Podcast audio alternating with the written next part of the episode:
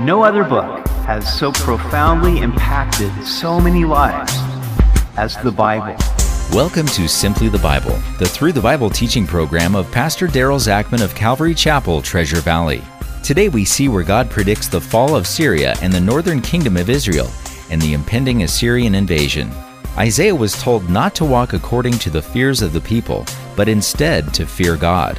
We hope you'll join us as Pastor Daryl continues in Isaiah chapter 8 on Simply the Bible.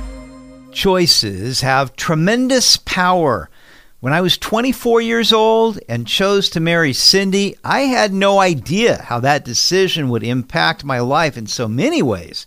Now, after 37 years of marriage with two children and four grandsons, I look back on that decision as the second best decision of my life.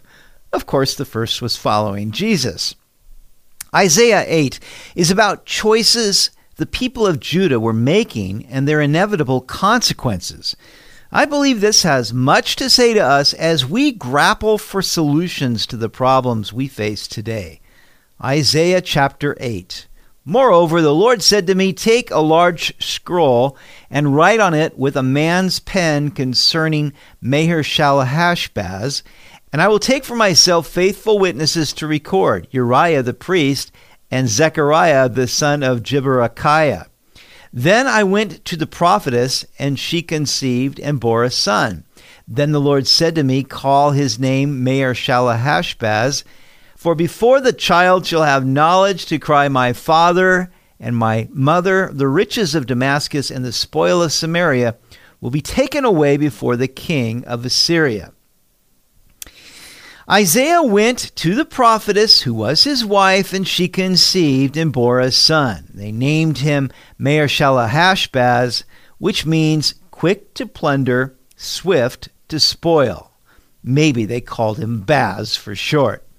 According to verse 18, Isaiah's sons were signs to the nations, so his name was significant. It spoke of the fact that the Assyrians would soon invade Syria and the northern kingdom of Israel. Within two years, before their son was old enough to say, Mama, the Assyrian king would take the wealth of Damascus and Samaria.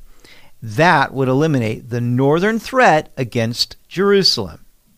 The Lord also spoke to me again, saying, Inasmuch as these people refuse the waters of Shiloah that flows softly, and rejoice in Rezin and Remaliah's son, now therefore, behold, the Lord brings up over them the waters of the river, strong and mighty, the king of Assyria, and all his glory. He will go up over his channels and go over all his banks. He will pass through Judah. He will overflow and pass over. He will reach up to the neck, and the stretching out of his wings will fill the breadth of your land, O Emmanuel. The waters of Shiloah were a gentle spring that fed a small reservoir within Jerusalem's walls. They were peaceful waters provided by God for his people. But the people of Judah were counting instead on the king of Assyria to deal with the Syrian and Israeli threat from the north. When he defeated these two enemies, the people rejoiced. You see, King Ahaz had reached out to the Assyrians for their help rather than to the Lord. So at first, the plan seemed to work, but then later, the king of Assyria would invade Judah. The people had rejected the gentle waters of Shiloah and instead put their trust in the river of Assyria. But that river would soon become a flood, sweeping away cities of Judah and even coming up to the very neck of Jerusalem. Nevertheless, it was still the land of Emmanuel, and God would prevent the Assyrians from invading Jerusalem by sending an angel to kill 185,000 Assyrian troops. But Judah's initial dependence upon Syria would cost them dearly. How many people reject the peaceful stream of the Lord for the river of this world, but it soon becomes a flood that sweeps them away? Verse 9 Be shattered, O you peoples, and be broken in pieces. Give ear, all you from far countries. Gird yourself, but be broken in pieces. Gird yourselves, but be broken in pieces. Take counsel together, but it will come to nothing. Speak the word, but it will not stand, for God is with us.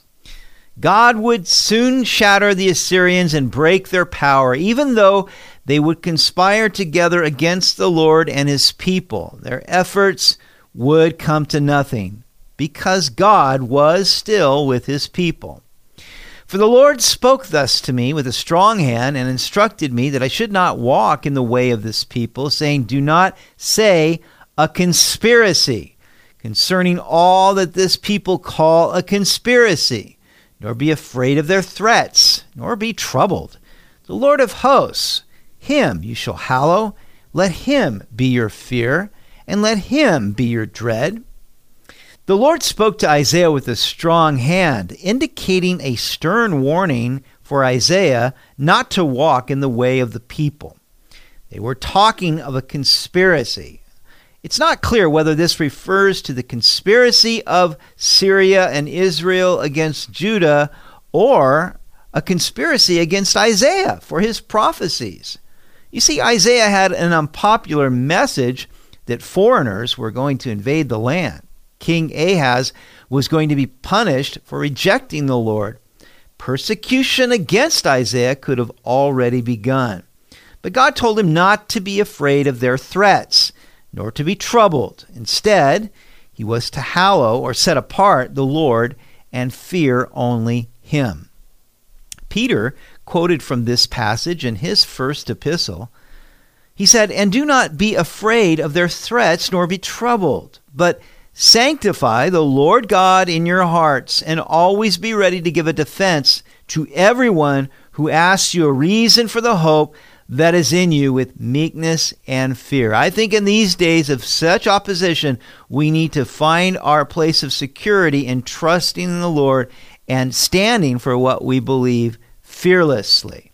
If we set apart God in our hearts and fear Him alone, then we need not fear anyone else. J. Vernon McGee points out that Oliver Cromwell had the reputation of being one of the bravest men who ever lived. When asked why he was so brave, he said, I have learned that when you fear God, you have no man to fear.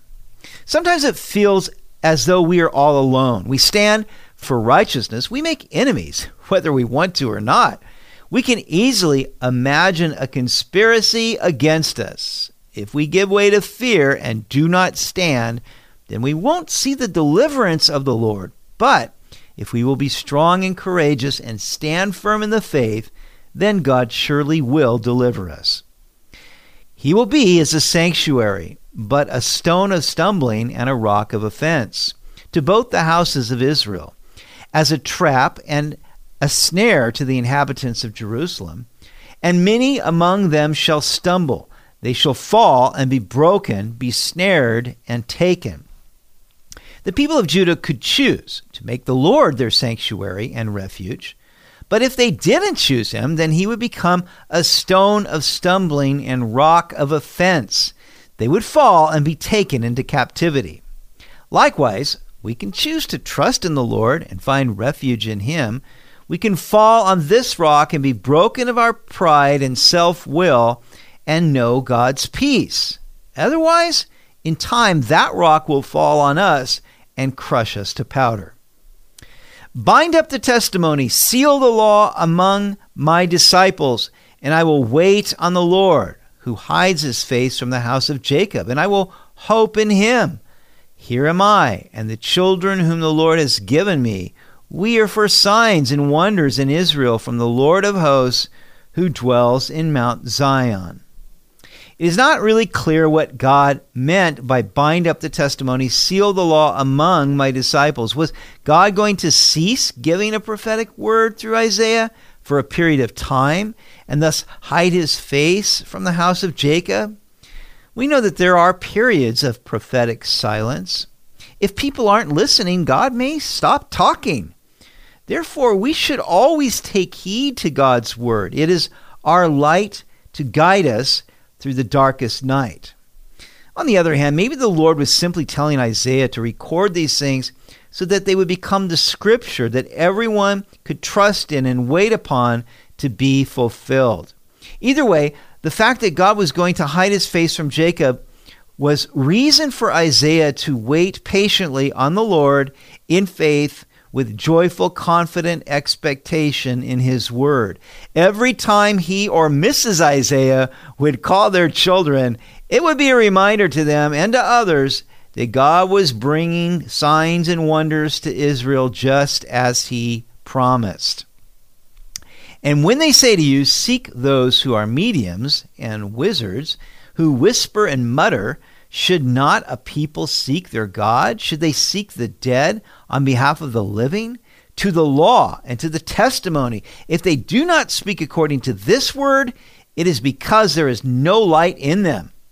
Because the people were rejecting the word of God, they were looking to other sources of inspiration, including spiritualists who supposedly consulted with the deceased.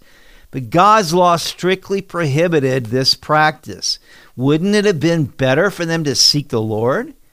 To the law and to the testimony. If they don't speak according to God's word, then there's no light in them. We need to remember this. In an age where people are turning away from the revelation of God to follow foolish and futile ways of man.